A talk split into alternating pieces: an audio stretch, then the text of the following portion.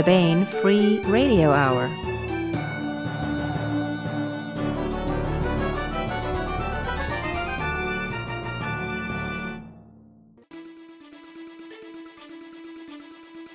On the podcast, Mother of Demons and Mollusk Warfare Techniques.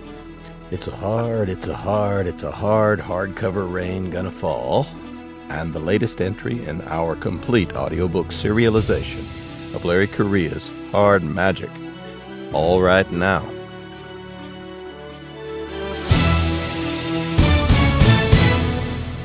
Welcome to the Baen Free Radio Hour podcast. It's an honor to have you along.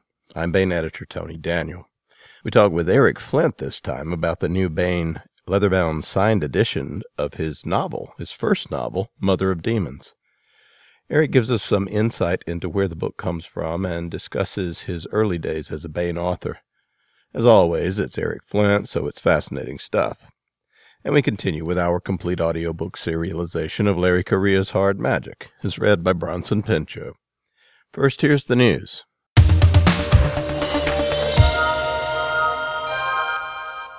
The new April hardcovers are set to rain down like manna from a loving sky and appear at your favorite booksellers. I should add that I'm speaking figuratively, of course, I think. New in April is Trail of Fear by Travis S. Taylor. Hey, it's been a while since we had a new Travis book, since he's been pretty busy doing his science based television shows. But lo, here's Trail of Fear. It's uh, a really cool high concept book about an alien supercomputer who gets, well, some rather odd ideas about human beings when it takes some data out of context. Also out is Grantville Gazette Volume 7, with more tales of the modern day West Virginia town of Grantville, which was thrown back in time to the 17th century in Europe and into the midst of the Thirty Years' War. Eric Flint's the editor, so you know there's plenty of good stuff therein. Trail of Evil and Grantville Gazette, Volume 7, can be found at the end of the Reading Rainbow that leads to your favorite bookseller's special pot of science fiction gold. Anyway, check them out.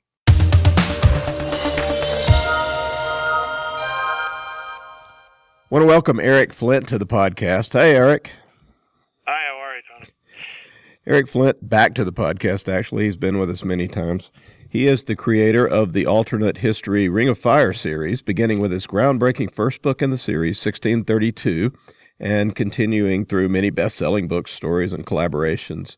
Uh, with David Drake, he collaborated on the six volume Belisarius series, and he's collaborated with a great many other writers, including David Weber, Mercedes Lackey, K.D. Wentworth, Dave Freer, and, and Ryk Spoor. Eric's latest novel, Worth Reich, is just out, by the way, and it's called Castaway Planet, which is one of the coolest titles of all ever. and uh, Eric's writing career began with the science fiction First Contact novel, sort of First Contact novel, Mother of Demons. Now, Baen is reissuing Mother of Demons in a limited leather-bound edition that is available at booksellers, but you better get it quick. So, Eric, Mother of Demons may sound like a fantasy novel from the title, but it's actually very much science fiction and it's it's hard science fiction like sociology. Well, maybe soft science fiction. Can you give us a précis, a sort of overview of the book? Yeah. Um, the truth is, it's it's kind of really alternate history. It's just I filed out the serial numbers because in this instance, the alternate um, universe is it's a Bronze Age. What happens is modern people get cast back in the Bronze Age, but it's an alien Bronze Age. Um, and what I did was in in the um, in the way the wreck happens, the um, most of the survivors are children. There's only a handful of adults, so they really are kind of thrown on their own resources pretty quickly. And what I wrote the story for little hard to explain, but it, it's it's it's basically sort of my disquisition on how I think you have to look at human history, which I know seems kind of ponderous, but I think I successfully wove it into a uh, you know an action adventure novel.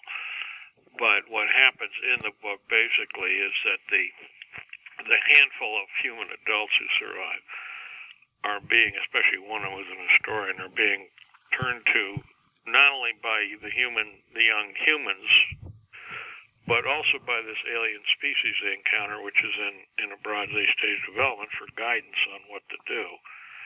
And the quandary that the heroine of the story has is that she knows human history quite well and knows that starting from the very primitive level of development that the aliens have, and for that matter, the human castaways, because they've lost most of their technical base, there's really no quick, simple way to produce what she thinks of as a modern, civilized, advanced society without basically wading through centuries of toil and misery and bloodshed. And for a long time, and of course, the novel, she just finds it hard, can't bring herself to do it.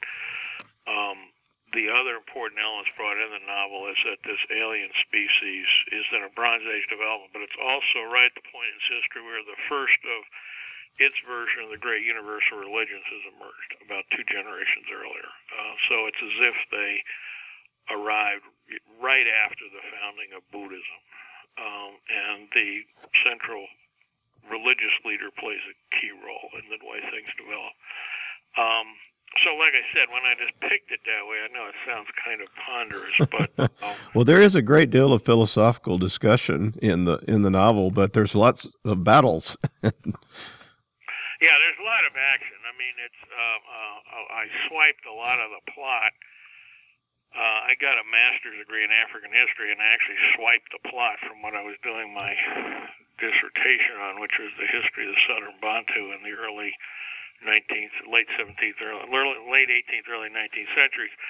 Americans are completely unfamiliar with this, but uh, my friend Dave Freer, who's South African, when he read the book, he, he spotted it right away. He knew what I was talking about. I basically used the the forma- combination of the formation of the countries of what's now called Lesotho and one of the great migrations at the time as sort of the model for the plot. So yeah, it's a, got a lot of action in it. It's not slow paced at all, but the underlying theme of it is is how I think people need to look at human history. Do you look at it as being tragic? Do you look at it as being just, you know, an endless litany of, of stupidity and blunders, or do you view it as basically quite heroic in its own way? And that's that is my view of it. Um, I have a basically quite positive attitude toward human history and development of the human race, and that's what I tried to to express in that novel. Um, there's a lot of ways in which everything I've written since then is kind of a commentary on that first novel. Uh, the same themes you'll find popping up over and over again in most of it, right? But again, like I said, I try not to make it ponderous, uh, and I think so far I've succeeded. Yeah, I mean it's a it's a remarkable first novel. Uh, but before we get into the book itself, um, can you talk about how it came about? Um, Tony told me, Tony Weisskopf told me, she was the one who read it first as a submission, um, you were a Writers of the Future winner just before. Um, yes.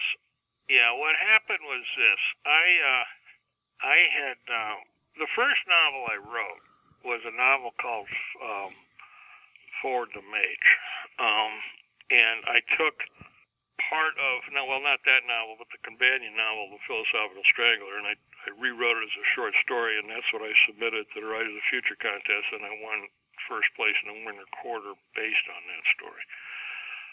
The problem I had was that uh, Forward the Mage was the novel I was actually trying to sell, but the problem I ran into was that it's it's kind of a weird book. I'm being honest about it. It's it's um, it's sort of comic fantasy, but it's uh, um, uh, it, it, it's it, it's patterned after the novels of the 17th and 18th century. Um, not modern fantasy. So it's a lot of it's social satire. Um, it, it's really it's quirky. It is. There's no way around it. And the problem was that I really like the book, and I think it's a good book, but it's not an easy book to sell. Um, and uh, I had an agent, and she liked the book herself, but she warned me that this was going to be a hard book to sell, and it proved to be. In fact, we didn't ever did sell it. We did eventually, but many years later. And after about two years of trying to sell it, I told uh, my agent just pull it off the market because all we're doing is we're, we're getting the kind of rejections that are sort of like, well, I really like it, but it's not suitable for our line, or you know. are this is really more mainstream than fantasy. Yeah. Where we took it to mainstream publishers, and their reaction was, "This is more fantasy," you know. So you don't want to rack up rejection letters like that because once a publishing house rejects a novel, they're not going to look at it a second time, regardless of what the reason was. So instead, by then, I, I had written. I, I decided I'd write just a very much more straightforward science fiction novel that would be much easier to sell, and that's when I wrote Mother of Demons. That was in the fall of 1993, and I wrote it really at a very fast pace. I had it written in about three months. Um, and we submitted that to several publishers, and eventually the one that bought it, and it, took a while, but the one that bought it was Baen. And uh, Tony was the first one who read it. It sat in slush pile quite a while. Tony was the fir- was then the chief editor. She read it in early in 1996, and she liked it and recommended it to Jim Baen, And then you know I had to wait. It took him a few months to read it but that's how it came about. Yeah, eventually, I did sell Forward the Mage, but many, you know, several years later, when Jim was by that point buying pretty much anything of mine. Um, Yeah, we put that out. Anyway, that. Yeah. Huh? we put that out, right? Baen. Yeah, yeah. Oh, yeah, yeah. Baen published it. Um, it it actually wound up being the second novel in that series I published. The first one was called The Philosophical Strangler. Um, Mm-hmm. even though I'd written Forward the Mage first. Um, but I decided that Strangler would be a better way to introduce people into the series. It it, it really is pretty quirky. Um, I really like it, but and you know it has its fan base, but um, it's it's it's just not as much oriented to a popular audience as most of the things I write. Tony told me that uh, that she had recommended that you cut some stuff in Mother of Demons, and you pushed back against that, and she thought you were ultimately right. Do you remember that? Well, I I don't. What happened was this. Um, I don't remember that. What I do remember is that uh, I thought the book was too short. Um, but the reason was that my agent felt that for a first novel, it would be I'd have a lot easier time selling it if I um, if I tried to um, keep it to 100,000 words.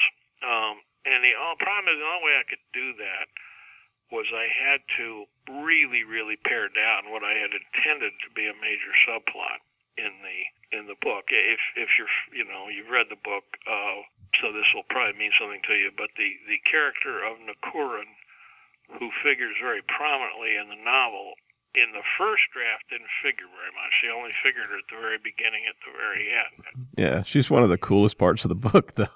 Yeah, no, I didn't like doing that, but uh, my agent felt I kind of had to because, uh, you know, it's a first novel, et cetera, et cetera. Well, what then happened was that there was an aspect of the book Jim didn't like, which had to do with the mix of characters, and so he wanted me to expand the book for that reason. And that was fine with me because by doing that, I could expand. I could take care of what he wanted taken care of by mixing it up with expanding the Curran's role back the way I'd always originally envisioned it. So the first draft I submitted was 100,000 words, and the final draft that Baen published was 122,000 words. So I expanded quite a bit in the second draft. I don't remember any longer. It's been a long, long time. I don't remember. I, I have a memory Tony wanted something cut, but I don't honestly remember any longer exactly what it was. Um, and so I, I just can't say much about that. Um, I think It was a bunch of philosophical stuff, is what she said. so, she probably, yeah, yeah, she, it, you know, it, there's no question that putting that in was something of a gamble. I mean, it, it does make the book, and if you read, you know, Amazon reviews of it, you'll see a certain number of readers crabbing about it. Um, you know, you know, come on, yeah, yeah, yeah, yak, yak. Um, the, what can get a little old is that the character of um, of the central uh, human character Indira Toledo does a lot of hand wringing, and that can get a little old. As, I remember, right, Tony wanted to cut that back. I understood her point, but I actually, in the long run, it's better that the novel came out the way it is. Um, but you know, it's one of these judgment calls. Uh, Jim didn't seem particularly concerned about that side of it, so you know, like I said, I, he actually didn't have a problem with expanding the novel quite a bit, which is what I really wanted to do. So it all worked out pretty well in the end. Yeah. Well, when I, I you said it was a hundred thousand, and I was like, that book is longer than that because I just plowed through it on my Kindle, and it was a final. Yeah, no, the final draft's quite a bit longer than that. Uh, but when I originally wrote it, it that's how long it was. It was uh, hundred thousand words, and uh, uh, yeah, no, I, I think it works much better at the length at which it is. Um, part of what happens is that, see, I think what if you if you try to visualize the philosophical ponderings in that book without the character of Nikurin, Nikurin is kind of a foil in a different kind of way than the human character is. So, if you try to picture what the book would look like, see, in the first draft that I submitted to May, Nikurin only appears in the very beginning and then she disappears from the entire book and only comes back in again at the very end. Um, and it's really when you see everything through her eyes, because she's an outcast from alien society, that you get a different perspective on the kind of issues and problems that the human character Indira Toledo is wrestling with. Because the truth of the matter is, Indira has Indira. She's an academic. She's led a sheltered life is the simple truth of until the shipwreck. And whereas Nikurin comes from the lowest helot class of that alien society, and then just because of her military prowess becomes a famous soldier, warrior. But she really sees the underbelly of it. So from her point of view, she doesn't have a problem with the uh, hard-edged decisions that Toledo winds up having to make by the end of the book. And, and if you take that out of the book, or if you don't have it there in the first place, I think it does unbalance the book, and I can see why Tony would have that reaction. I re- I do think you'd have to do one of two things: either shorten the book or lengthen it. And what we wound up doing, which I think was a better way to do, is lengthen it. But um, the original length was too constrained by just abstract considerations of space. As it turned out, Jim Baen never really cared that much about length of books. Some publishers care a lot more than he did, and he just didn't have a problem with expanding a first novel by what amounted to twenty five percent. Yeah. Well, um, speaking of Nikurin, she's kind of like this the the Achilles of giant snails, sentient snails. um, but you mentioned that she's um she's considered a pervert or uh, an outcast within her group because she's. What's wrong with a gukui, uh, a sterile female and a true male? Getting... What I did, one of the things I wanted to do with the novel, I, I wanted to. I, I, I have for a long time been dissatisfied with the way alien species are usually portrayed in science fiction. There are a few exceptions, but I just felt that way, way, way too often alien species were depicted one of two ways. Either what I'll call the Star Trek model, where they're basically just people with funny ears um, and funny foreheads.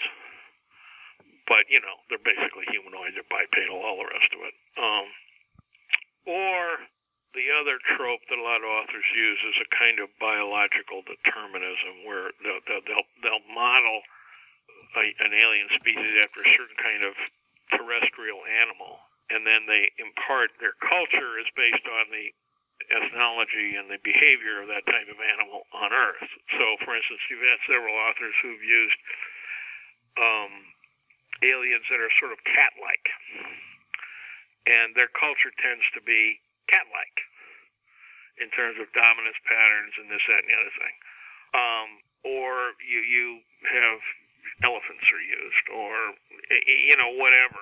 And I think you wind up with a number one a really simplistic kind of animal behavioralism which doesn't even apply in the animal world and makes really very little sense as the basis for a intelligent species.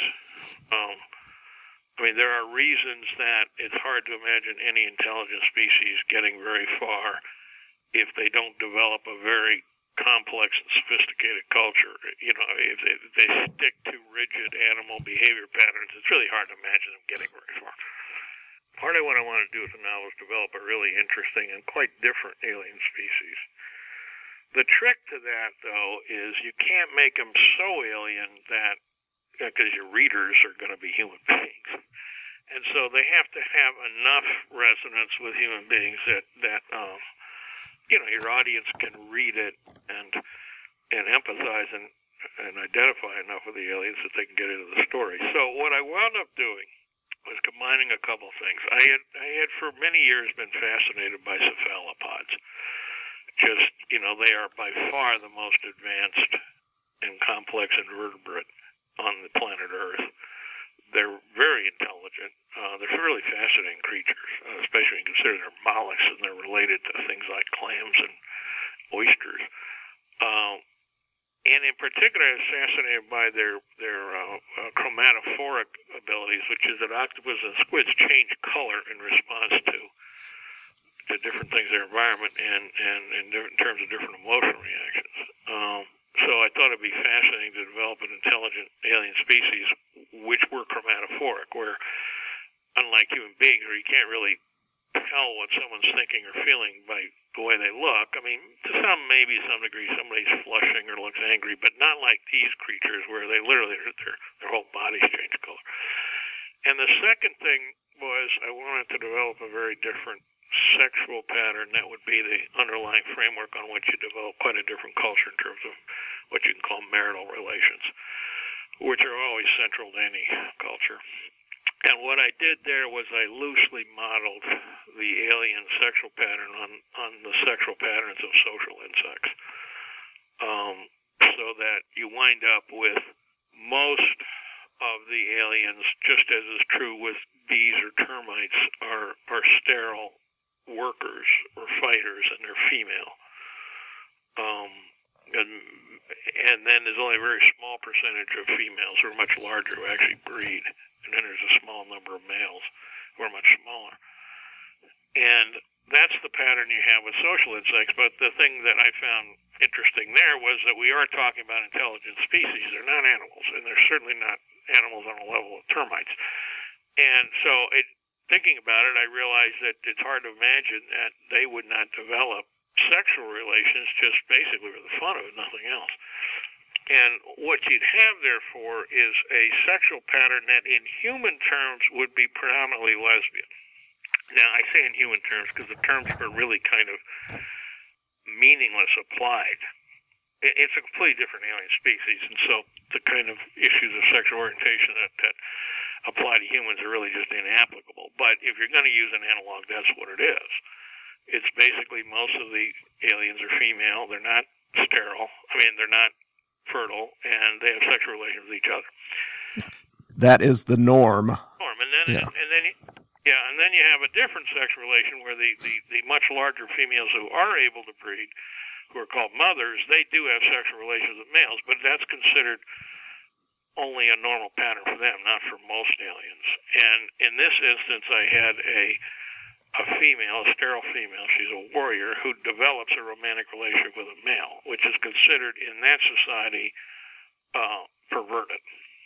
So, in their terms, she's she and her her boyfriend are, so to speak, are are perverts, uh, even though in human terms they would be considered the norm. Um, so I did that partly just to switch things around because I thought it'd make it interesting, and, and I wanted a, a a character who is an outcast in that society, and this is an easy way of doing it. Yeah, and you develop a great relationship between her and her much much smaller male uh, lover, uh, I believe is his name. Uh, Dowifa, yeah. Actually, the relationship I enjoyed the most was that I have a very young mother named Guo who was one of the heroines of the book, and she winds up getting hooked up early on. Uh, fertile females, mothers, don't mate with one single male. They they they mate with a male bond, a group of males, and so I develop actually a relationship, a romantic relationship between her and these six young males, and they're all very young in in uh, in alien terms, they're equivalent teenagers. So it was kind of a challenge to develop a romance between alien teenagers that's completely different. I mean, they're squids, uh, basically, uh, and I think it works. but I, yeah. you know, I think readers get into it. But uh, that was kind of fun. Uh, yeah, it, it's different. Uh, that's part of the reason I did it is because it, and it made me scratch, you know, in terms of figuring out how it would all shake down and how. Um, you, you always have to remember that when you introduce intelligence into the mix, the behavior. I mean, all intelligent creatures are animals on one level, but you introduce intelligence in the mix, and it really changes everything. I mean, it, you know, you, you're not going to get any kind of simple uh, animal-like reactions. You're just not. How did culture come about on this on this world? The world's called Ishtar. There's two different species too that are uh, intelligent. Yes, there are two species that are closely related. Um, the Gukai, who are the dominant species, and then there's another species called the Owak, who are larger. They're related. They're very closely related. But the Owak are larger, but they're more primitive. And uh, they're, they're honestly just simply not as smart, as bright as the. Uh, they're intelligent, but they're you know the level of intelligence is more like what you'd expect from Homo habilis or maybe Australopithecines than from Homo erectus. The re- where I got that idea from was actually an essay by Stephen Jay Gould. Um, the title of which, if I remember right, is that human equality is a contingent fact of history. And what he was, what, what he talks about in the essay is he said it is simply a fact that's contingent on the history of how the human species developed. It's just simply a fact that human beings all belong to one species, and therefore the level of advancement and intelligence of the entire species is essentially the same across the board. Um, but he said that did not have to have developed that way. It could have happened that we would have wound up with two intelligent species for a while on the planet, which actually did happen for a while when you had Homo sapiens and Homo neanderthalis coexisting for tens of thousands of years. And then eventually Homo neanderthalis vanished. Um, they used to think they just were driven to extinction. Now based on genetic evidence, it's clear that there is a certain amount of interbreeding between Homo sapiens and Homo neanderthalis. But the point is, you could have had a situation where you had actually two different species that, that might have been able to interbreed, but they're still two different species, one of which was clearly superior to the other. It wasn't quite there. You know, the issue of equality therefore poses, or how, how you handle relation between those two species poses a, a trickier, more complex um, moral philosophical issue than you face in our world where the whole human race is one species and so although there's been an enormous amount of bigotry and intolerance and prejudice and, and along racial lines throughout human history on one basic level you can just say that's all bullshit pardon my french and solving that issue in moral terms has been been very easy I, in theory, of course, it's a lot harder to do in practice. But you know that you can just simply say all human beings are equal. That's the way it is, and well, that's it. But what if that weren't true? What if you did have a species that was a separate species? It was also intelligent. They weren't animals, but they either weren't as intelligent or their intelligence didn't manifest itself in ways that enabled them to be good at military you know, mm-hmm. things like that. You'd so have I a, added that into the mix also. You'd have a ready-made slave caste. It seems to me. Yeah. If somebody wanted to go enslaving people. yeah, and then I also added a further complication because it turns out that the problem the humans face is that they cannot in, digest the food on that planet. And it looks like they're all going to starve to death. But it turns out, this is a little bit gross, but this is a pattern used by some animals. There are actually quite a number of animals where the, the, the, the offspring, the very young animals, basically eat the food that's been eaten and regurgitated by their parents.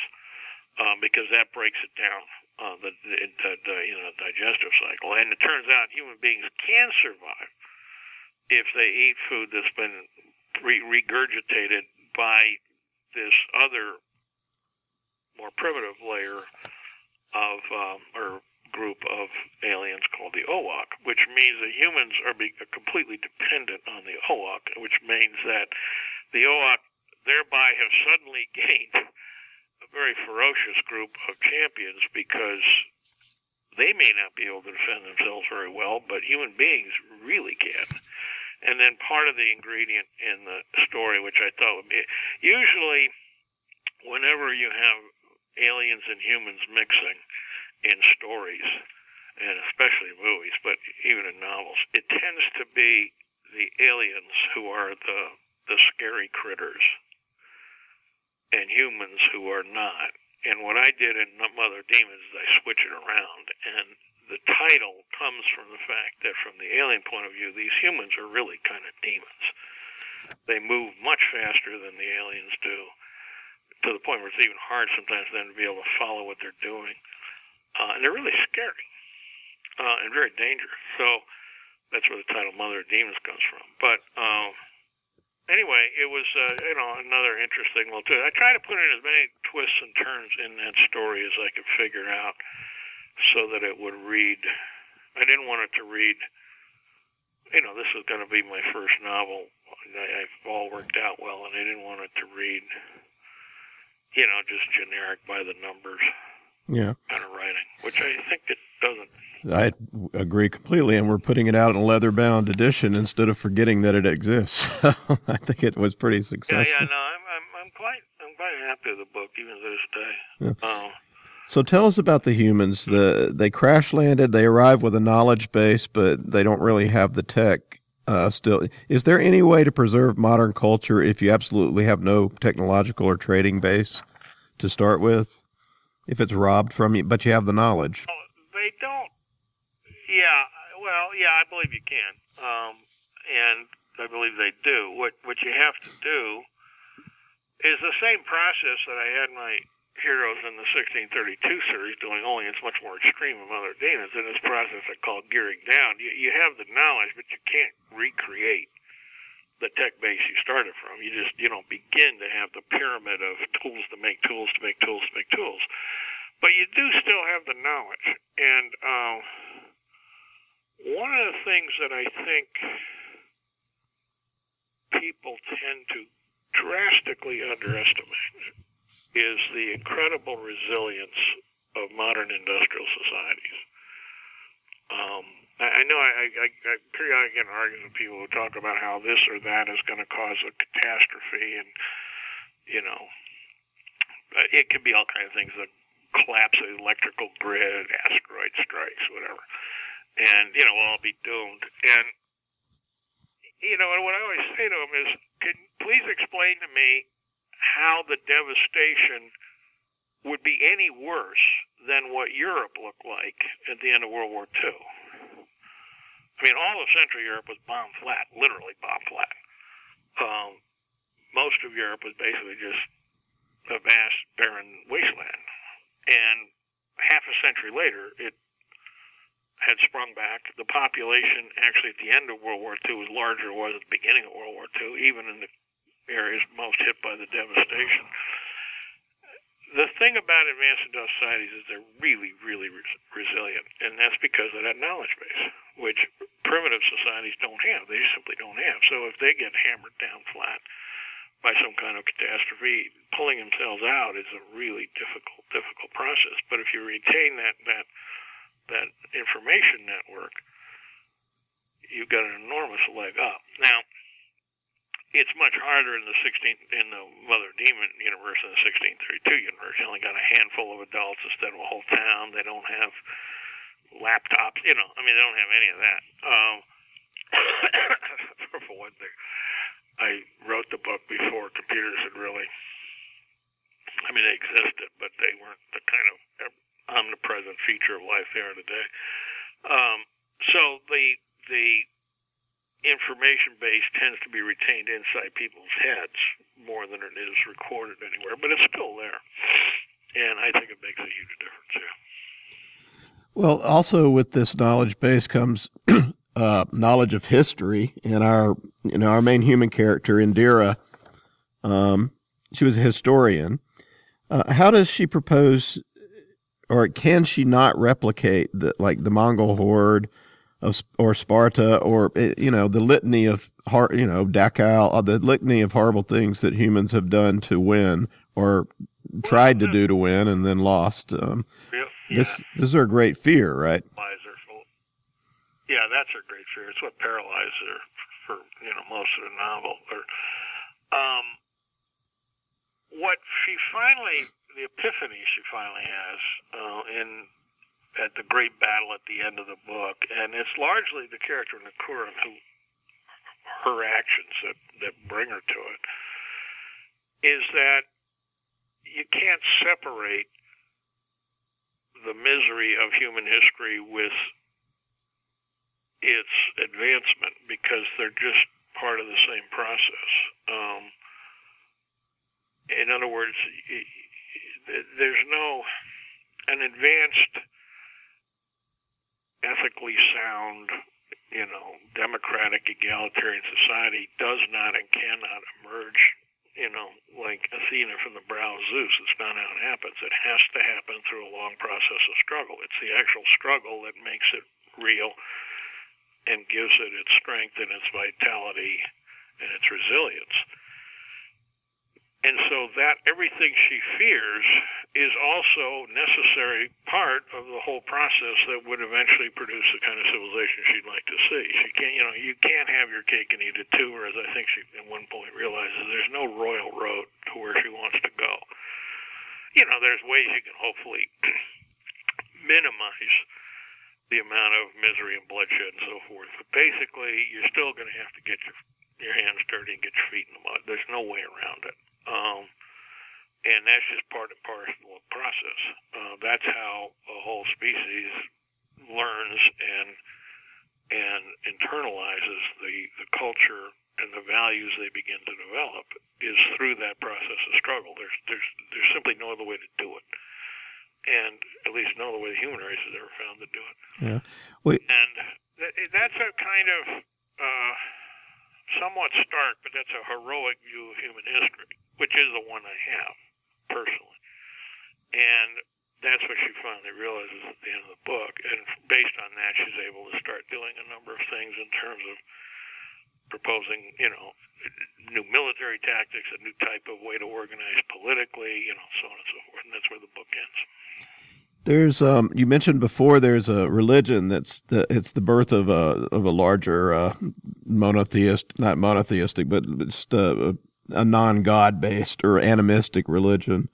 Um, and there's even a Saint Paul like figure in the book who is uh, Ushulabang.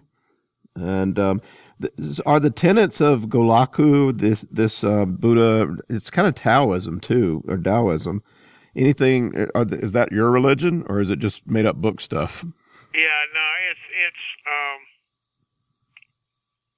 uh, I actually designed it. There, there's nothing really quite like it because I designed it based on the principles of dialectical logic rather than formal logic, which no religion I know of has ever done.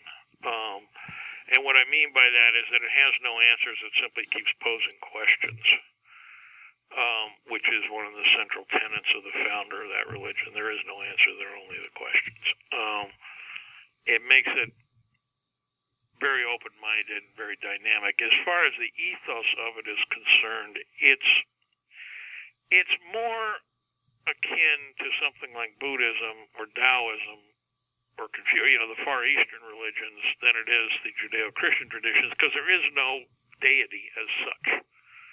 Uh, there's no God figure. Um, there, the the uh, the religion doesn't really concern itself very much with big questions of cosmology and cosmogony the way the Western religious tradition does, which is in fact true of of Buddhism and Taoism and Confucianism. They, you know, they don't really spend a whole lot of time contemplating or figuring out, you know, where's the universe come from, who created it, so on and so forth. It's just not what they're concerned with. They're concerned with basically behavior and how you should act and codes of conduct.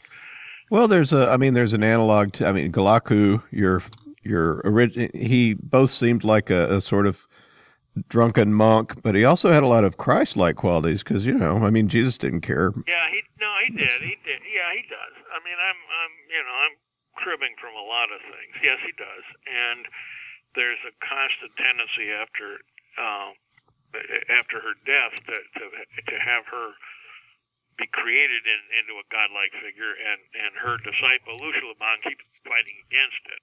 Um, there's a uh, there's a scene in the book where the humans come across a great big statue of what they later find was was Goaku, and and then Ushalaban, when she comes across she destroys the statue because she considers it ridiculous. Um, so it, there's no direct human analog to that religion now. Uh, it's kind of a uh, to some degree it's patterned after Buddhism, but but the the central philosophical tenets are not Buddhist at all. They're uh, they're, they're based. They're really and honestly, they're more ethereal, they're more abstract. They're based on more of, of just purely logical ways of looking at the world and, and dealing with things. And I don't also, you know, you know, I, I don't really develop. I mean, it's there, and I limb some basic elements of it. And, but it's the, the reader gets more of an impression than any. I mean, I'm not trying to lay out all the various tenets and so forth because I'm writing a novel. Yeah, that it's but there are there's so many cool little philosophical seeds in uh, Mother of Demons, as well as uh, some some great discussion of battle tactics and human history. So the book is Mother of Demons, special leather bound edition by Eric Flint. It's now at booksellers. Uh, these will go fast, so get it while you can. Eric, thanks so much for being with us today and talking about Mother of Demons. Sure. Sure. I enjoyed it.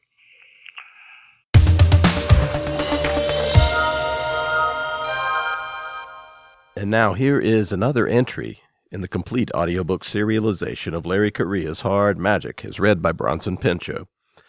This portion of Hard Magic is provided by Audible.com. Get the complete audiobook at Audible.com now. If you're not a subscriber, you can get the entire audiobook free or choose from more than 100,000 other titles when you try Audible free for 30 days. Here's the setup for what's coming up. It's the 1930s in America but it's an America that has been magically changed. In the 1860s, a handful of people from all walks of life were visited with special magical talents, and each generation more are so affected. These people are called actives. Most actives use their powers for good, but some don't. Jake Sullivan is a private eye. He's also a former soldier, an ex con, and an active heavy, the type of active that controls the force of gravity. Jake is good at it. Jake has been recruited by a mysterious secret organization of actives, the Grimnoir, who are dedicated to seeing humanity through a possible magic based apocalypse, an apocalypse that seems to be accelerating toward a terrible finale. Here is Bronson Pinchot with this portion of the complete audiobook serialization of Larry Correia's Hard Magic.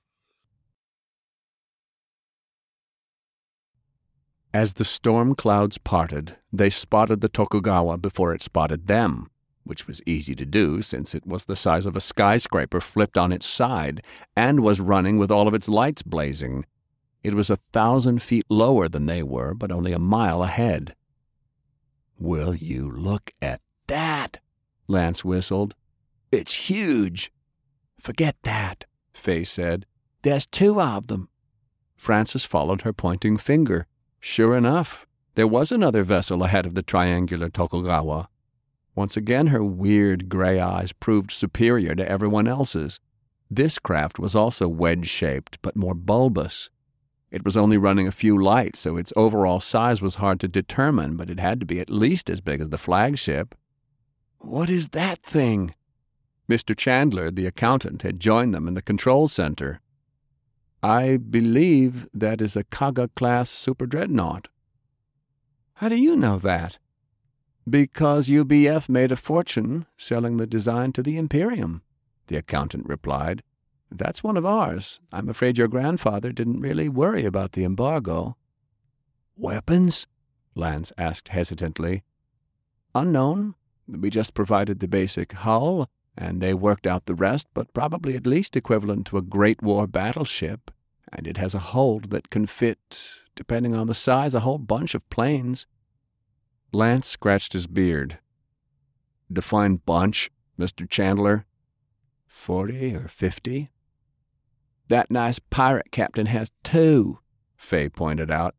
Now, I'm not an expert or nothing, but that doesn't seem quite fair. Francis bit his lip. If it had still just been a rescue mission, he would have called it off. It didn't make sense to trade a bunch of lives for one, even though they'd probably have to knock Dan out first and tie him down, but this was too big now. The Geo-Tel was on that thing. Call the Marauder, warn them, and get their ETA. The battleship won't be able to shoot at us if we're tethered to the Tokugawa. Lance looked at him slyly. You're sounding more like a captain already, kid. You want the hat back? Not after it's been on your smelly head. FS Bulldog Marauder. Captain Southunder put the mirror down. The news had been grim. In twenty minutes, they'd break the edge of the storm. Sullivan held on to the wall of the stateroom as the dirigible was slammed back and forth by the wind. The creaking and flapping was making him nervous. It would really not be fair if they crashed before they even had the chance to get shot down. Two ships, which also means that the crew of the flagship will be reinforced with more men, Southunder said slowly. Not to mention Madi, who was probably capable of killing all of them by himself, but he didn't bring that up. Dealing with his brother was personal business. What are you going to tell your crew? Sullivan asked. They were pirates, after all, and mutiny was a distinct possibility. Southunder smiled. Why, the truth, of course. He stood and walked from the room, not seeming to notice that the entire place was swaying violently back and forth and rattling like they were about to fly apart at any second. Remember how I was talking about loyalty? Let's see if I was right, because I've already been wrong far too much for one day. I hope you ain't on a roll, Sullivan muttered as he followed. Most of the Marauder's crew had assembled in a little galley. They were a motley bunch of toughs, armed to the teeth, outside the law, perfectly adjusted to killing, and they were about to be asked to go on a deadly mission to help a bunch of folks who not only didn't care about them, but didn't even know they existed. Southunder stopped at the front of the room. Sullivan was expecting some big display, maybe a pep talk, like the kind General Roosevelt had given them before Second Somme. Fat lot of good that had done. Instead, Southunder sat on the end of a table and folded his arms. He didn't even raise his voice. Well, boys, I've got bad news. We've got two Imperium ships. Both of them are bigger and have more guns than we do, with probably ten times the crew. There's probably going to be several iron guards on board, not to mention ninjas, and who knows what other kinds of terrible blood magic. What's the bad news? Barnes asked jokingly. One of the ships is a Kaga, which means that it is ringed in 37 millimeter long range cannons and a main 10 inch gun. Rumor is that they might even have a peace ray, if that don't get us, the host of biplanes piloted by fanatics probably will. I won't lie, our odds of survival are about none. He was completely honest. So we're running? A muscular Polynesian with tattoos all over his face asked. No, Mr. Pyonga, we're not, because aboard one of those ships is a super weapon that is about to destroy a quarter of the United States and once it falls, then the rest of the world will surrender. The chairman will rule the world, and everyone like us will be extinct within a year, tops. This job isn't about the loot, crew. I'm asking you to do this because it's the right thing to do. Stick with me, and I'll do everything I can to make sure we make it through. This is madness, said the badly scarred Ken. I'd take volunteers, but we're either all in or all out. There's no time to drop anyone off. We either fight together or we run. And if we run, you'll have to kill me first. I can't promise we'll live, but we'll die free men, and our great grandkids will tell stories about the bravery that goes on tonight. There was a tiny voice from the back of the room. I not have babies yet? Like to have babies some day? Lady Origami squeezed between the burly men. She had neatly folded a piece of rice paper into an intricate shape. She tossed it into the air, and the miniature blimp almost seemed like it would fly, but it burst into magical flame and was consumed instantly. But only babies I make be from Imperium rapers if chairman win. I fight with captain. I didn't join to prove I'm brave. I joined to make money, Parker said, but then he smiled. And to kill some Imperium. I'm in.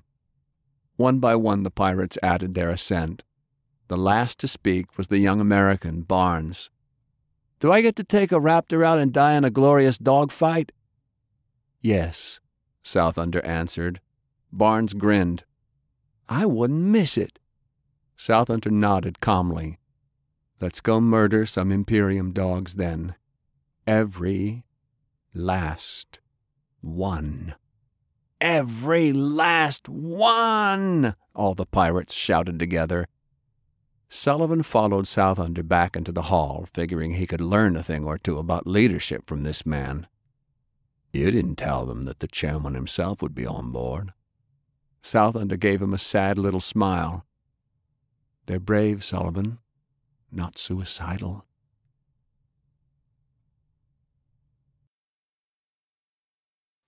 That was another segment in our complete audiobook serialization of Larry Correia's Hard Magic. It's read by Bronson Pinchot. And that's it for the podcast. Thanks to Audible.com, to Amanda Holton for editing Snips and Slices, and to podcast theme composer Ruth Judkowitz.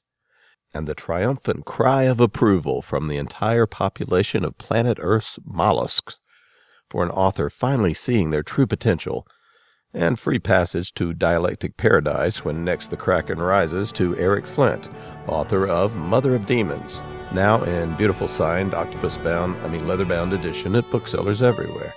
Please join us next time here at the hammering heart of science fiction and fantasy. And keep reaching for the stars.